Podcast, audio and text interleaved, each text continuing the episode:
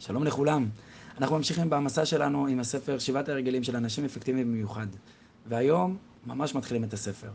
אז הספר פותח ברשימה לא מבוטלת של בעיות חיים שונות, שנוכל לפגוש בשלבי החיים שלנו.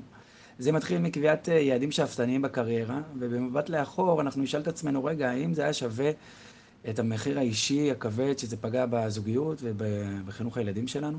זה ממשיך בדיאטות שאנחנו מנסים שוב ושוב, אבל בכל פעם אנחנו נופלים ולא מצליחים, ונוצרת תחושת כישלון, שאנחנו פשוט לא מצליחים.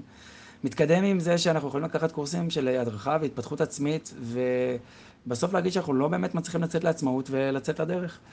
אה, יש גם קשיים עם הילדים המתבגרים שאנחנו לא מצליחים אה, לגשת אליהם, אה, ככה להוביל אותם קדימה ולהתמודד עם האתגר שמגיע עם זה. ממשיך לתחושת חוסר זמן נוראית, למרות, למרות מרוץ אינסופי להגשמת משימות נוספות עוד ועוד, אבל עדיין אנחנו לא, לא עומדים בעומס וקורסים, ואפילו נגמר בחיי נישואים שמגיעים לשפל, שתחושת האהבה וחיבור בין בני הזוג פשוט uh, כבר לא קיימים. אחרי הרצף הזה, uh, סטיבן קובי משתף על uh, אתגר שהיה לו ולאשתו סנדרה עם הבן שלו. Uh, הבן שלהם היה uh, פשוט uh, לא יוצלח בכל קנה מידה. הוא לא הצליח בלימודים, הייתה לו אה, חוסר בשלות מבחינה חברתית, הוא היה מגיע ממש לסיטואציות מביכות עם החברים.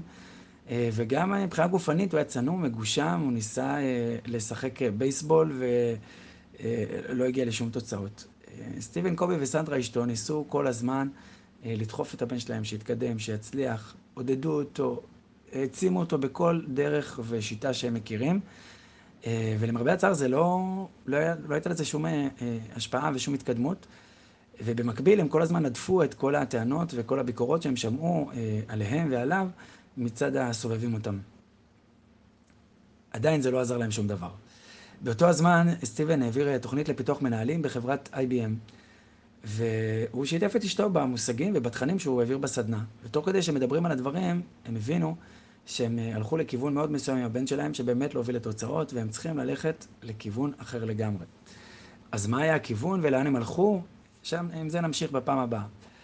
אז שיהיה המשך יום נפלא, ואתם אה, מוזמנים להגיב, להעיר ולשאול שאלות בשמחה רבה.